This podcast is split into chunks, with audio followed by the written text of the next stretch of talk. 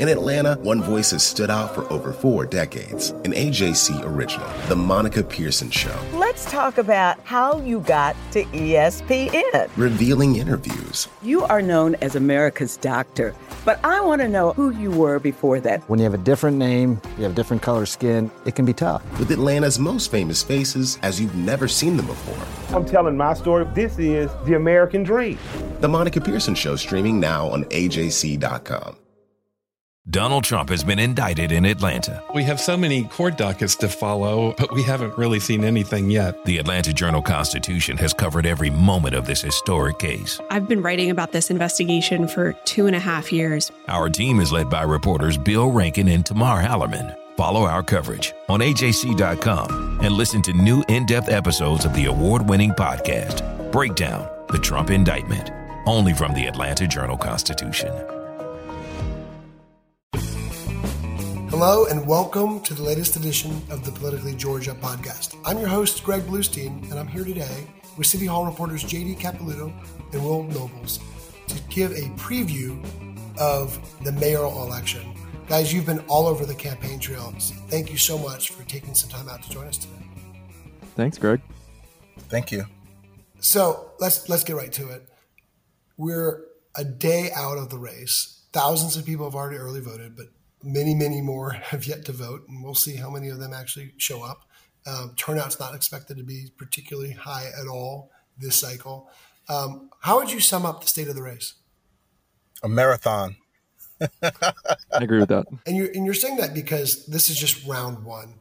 Um, no one's expected to get a majority of the vote on Tuesday's election, which means we'll be facing a runoff at the end of the month between the two top vote getters. And the dynamics already seem pretty clear, don't they, JD? Right. Many of the candidates have spoken in the last week or two about how they expect a runoff. Uh, none more than Kasim Reed, former Mayor Kasim Reed, running for a third term leading the city. And he has already been, uh, you know, pitching uh, himself uh, as a chief critic of City Council President Felicia Moore. He said at an event last week that he expects him and Felicia Moore to be in a runoff on November 30th and has, you know, been criticizing her specifically more than the other candidates. So that dynamic is already starting to play out, and perhaps a preview of the runoff if they are the top two vote getters. Yeah, and I want to get to that in a little bit, Will, because it's it's looking like that's the dynamic. But you've got three other well-known contenders who are doing their very best to kind of muscle themselves themselves into that runoff position. Absolutely, absolutely. And to JD's point, so former Mayor Kasim Reed is adamant, right? It's like he has his own special crystal ball and he says there's going to be a November 30th runoff and it's going to be me versus Council President Moore as as destined by the stars or whatever. But to your point, Greg, I mean, we still have two other council members in the race, Andre Dickens and and Antonio Brown. Uh, we, we spoke to both of those candidates. They're both very Dickens more so than Brown. Uh, they're they're optimistic that we're gonna that we're gonna see some results uh, this week in the uh, election that are going to be favorable for uh, Dickens. Um, Brown just wants po- folks to participate because you know he is aware of this low ter- voter turnout.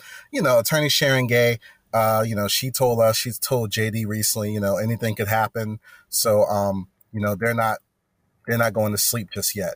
That's right. And a lot of that's going to come down to turnout because the question is going to be can some of those lower polling candidates, especially like Andre Dickens and, and Sharon Gay, can they get enough people to turn out uh, that are enthusiastic and maybe have been undecided in, in previous polls, but but get motivated uh, to, to vote in this race? And maybe their argument is that there's so many voters out there who, according to our polls, have heard of Felicia Moore and know about Kasim Reed, but they they don't like them and they don't want to vote for them. And so they're hoping that those people are the ones, enough of those people turn out on on Tuesday uh, to propel them into a runoff spot. So you you guys are closer to this race than anyone in the, in the newsroom and, and, and pretty much anyone in Atlanta. If there is a, a, a late charge, if there's a, a dark horse who can make a, a, sudden run for for that second spot, um, who do you think it could be? I think Dickens, just based on what some polls have shown, um, they haven't been uh, the AJC Commission polls. Uh, some of them have been independent. Some have been uh, commissioned by his campaign or other campaign, but in uh, and there have been several polls where, where he's shown uh, a com- uh, you know he's in a competitive spot for that that third position or second position, excuse me. Will, what's so shocking about all these polls is the high number of undecideds that, that hasn't really gone down. The AJC poll was basically unchanged when it comes to undecideds, forty percent of the electorate still undecided. And other outside polls and other media polls that we've seen have also shown a huge number of undecideds. I, I don't know how to account for that. I mean, it felt like four years ago, and the polls showed four years ago people were a lot more polarized, and maybe that was because it was more uh, a racial, a, a, a, leading black candidate against the leading white candidate. You had the sort of Republican partisan factor of Mary Norwood being seen as like the GOP candidate, even if she never embraced that label herself. But in this race, you just have a lot more, even though there's big names like Kasim Reed and Felicia Moore in there, it seems like it's a lot more up in the air for people. Absolutely, Greg. I think it's a mix of a, a lot of things, right? I think we have this uh, this kind of gumbo uh, in in Atlanta. Not to pick on my my New Orleans bona fides, but you basically have this gumbo of um, you know folks seeing all these people up for the mayor's seat. People know Kasim Reed. People know Felicia Moore. People recognize those names. So that they, you know, and of course you have folks like uh, Councilman Antonio Brown. He's kind of one of the newer folks in, in, in this race, but all these people, the main leading candidates, like we recognize them. And I think there's some fatigue about that. I also think there's some fatigue about the fact that we just had uh, elections almost back to back. We had the elections for president last year. We mm-hmm. had earlier in January, um, uh, December, January, we had the runoff, right, for, for, for the Senate mm-hmm. seats. And now after this election, next year, we got to jump into, uh, again, an- another election for uh, governor, for um, Congressman Ralph Warnock's Warnock's seat. Um, and then, you know, not, not, for nothing, but once 2023 comes around, we're going to start seeing people start to rally for the uh, 2024 presidential election. So I think it's a mix of voter fatigue and a lack of enthusiasm for the candidates and some other things like race and what have you, like you mentioned, changes in the dynamics, uh, demographics of the city. You know, JD, this is only anecdotal evidence, but readers and, and and voters have told me that they see far fewer signs than they expected for the candidates, but they're seeing plenty of signs, either pro or con, for Buckhead City all over town.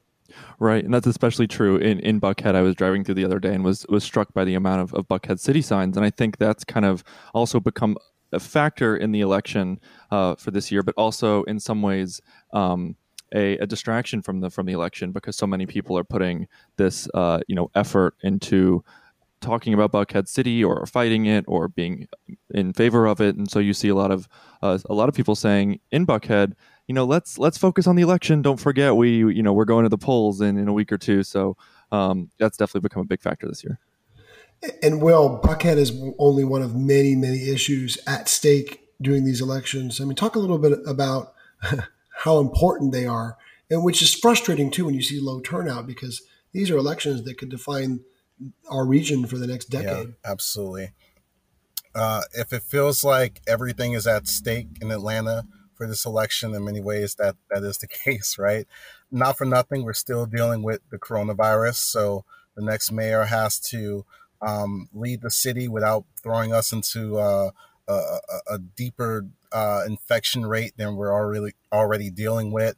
Of course, we still have this crime, right, which is what um, what a lot of people argue is what spurred the Buckhead succession movement is the fact that we have these historic rates of uh, of, of, shootings and, and, and killings.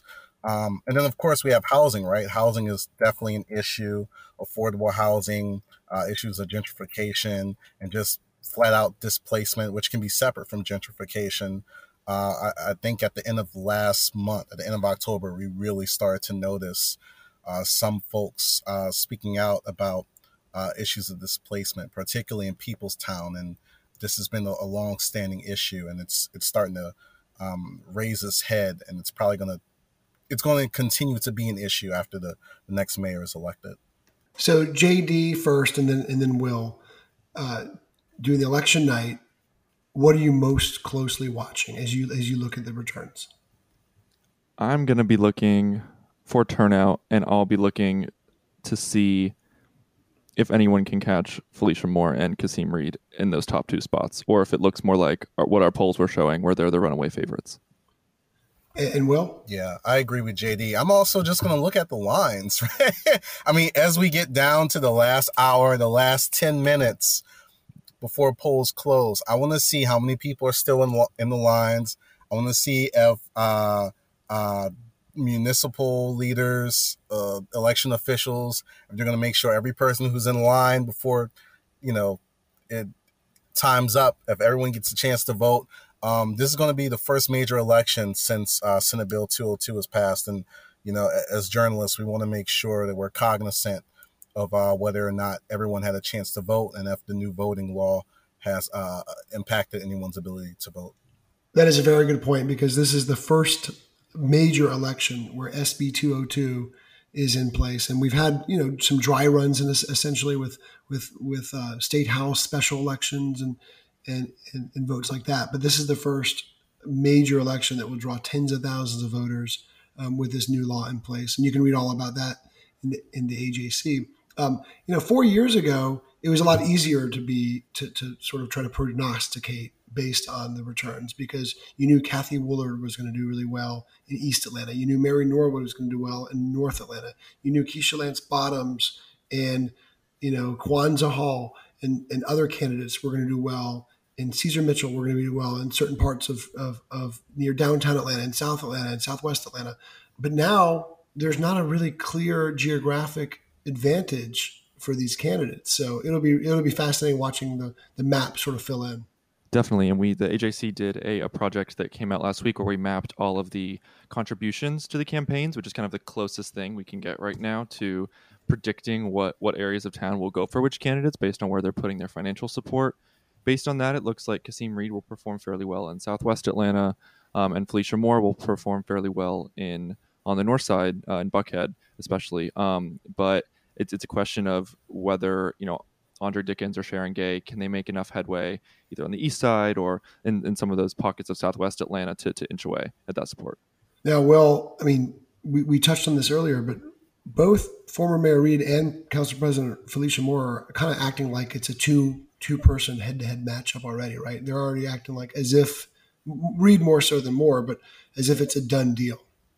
Yeah, and it's not a done deal, right? I mean, anything could happen. Uh, of course, we already have people who voted during early voting, but you know that's not going to stop Miss Susan Jane from waking up at six thirty uh, tomorrow morning and saying, "Hmm, I didn't vote for anyone yet. I was leaning toward this person, but I'm going to vote this way." Right? I mean, anything could happen. Maybe it rains tomorrow, right? Like something. it's not over yet until all the votes are counted until everyone has cast their ballot before uh, time is up to do so. So, I mean, you know, it's it's it, this is still a wide open race, uh, and it's uh, effectively a referendum on all of the folks who have held office currently or, or, or previously, which which means Mr. Reed. Mm-hmm. Yeah, especially with polling being so kind of odd in the way that it is, with so many mm-hmm. people still being undecided in our latest poll. I was looking back at polls from four years ago and it was not it was not nearly the case. Support was fairly widely spread among the top six candidates. Um, very few people undecided, a few people moving around, but so it was a very different landscape, and I believe it was easier to predict the outcome of the general election four years ago. Greg, you were here, so you might be able to speak to that, but it feels like it's a very different landscape. Yeah, I mean, I'll tell you, four years ago, it was Keisha Lance who made that late charge. She was fifth, sixth in some of those early, early polls. And and it wasn't like she had wrapped up Mayor Reed's endorsement. Mayor Reed was not talking badly about her. He was not talking junk about her like he was some other candidates he didn't like. But there was two or three other candidates who he was kind of uh, remaining somewhat neutral or positive about. So it wasn't until she got his endorsement and she got his full throated support, but also, um, you know, a lot of the African American civic community rallied around her near the end of that general, and then the runoff was was insane because you had this coalition of sort of anti-bottoms candidates all come together from disparate factions in, in Atlanta world, um, all coming out against her, and it was impossible to predict what would happen. And what ended up happening was, you know, the most a second second election in a row where the the margin was less than a thousand votes, which again is very very rare. And the 2017 election is also being brought up again this year by Kasim Reed. He's predicting that if he and Felicia Moore go to a runoff, that all of the other opponents uh, will will rally and their supporters will rally behind Felicia Moore. and he has said he said at a press conference last week, like you saw how that turned out four years ago. So he's kind of already digging that up as kind of to to provide this narrative um, that, that, he can be successful. Again. Yeah, Reed Reed's calling them a, a, a, cabal or a gang that's coming against him.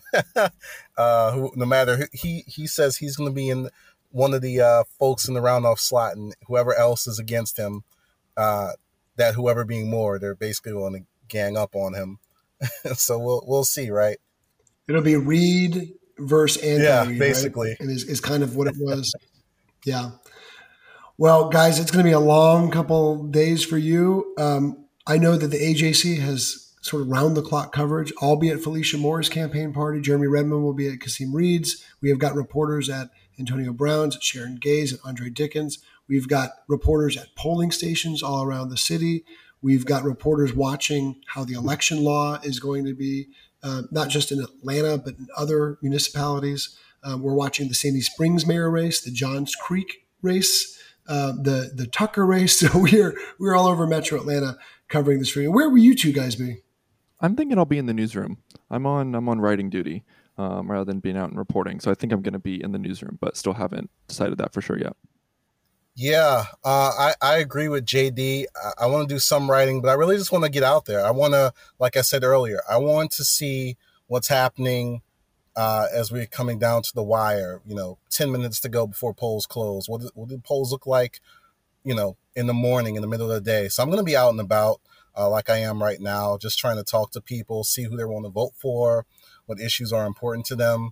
Because, um, you know, we've been talking to people for months about this, and tomorrow is, is the big day, right? So, uh, or at least part one of the big day, which is all of November. yeah. Yeah, big month. So uh, this is this is a really uh, important time for Atlanta, and I, just want to talk to uh, the people, the people who are voting for for our next leaders, and, and see where their head is at. And one thing I can't believe we didn't even mention is the election night will coincide with Game Six of the World Series and the chance for the Braves to clinch their first championship since 1985 against the Houston Astros in Houston. So there'll be some divided attention from Atlantans. I will be one of them watching the returns and the game at the same time, but it'll be worth it. Same. Yes. And thank you two for joining us on the latest edition of the Politically Georgia podcast, Race for City Hall edition. Um, we will be back to talk about the outcome of the race and maybe the outcome of World Series very shortly. Go Braves. Go Braves.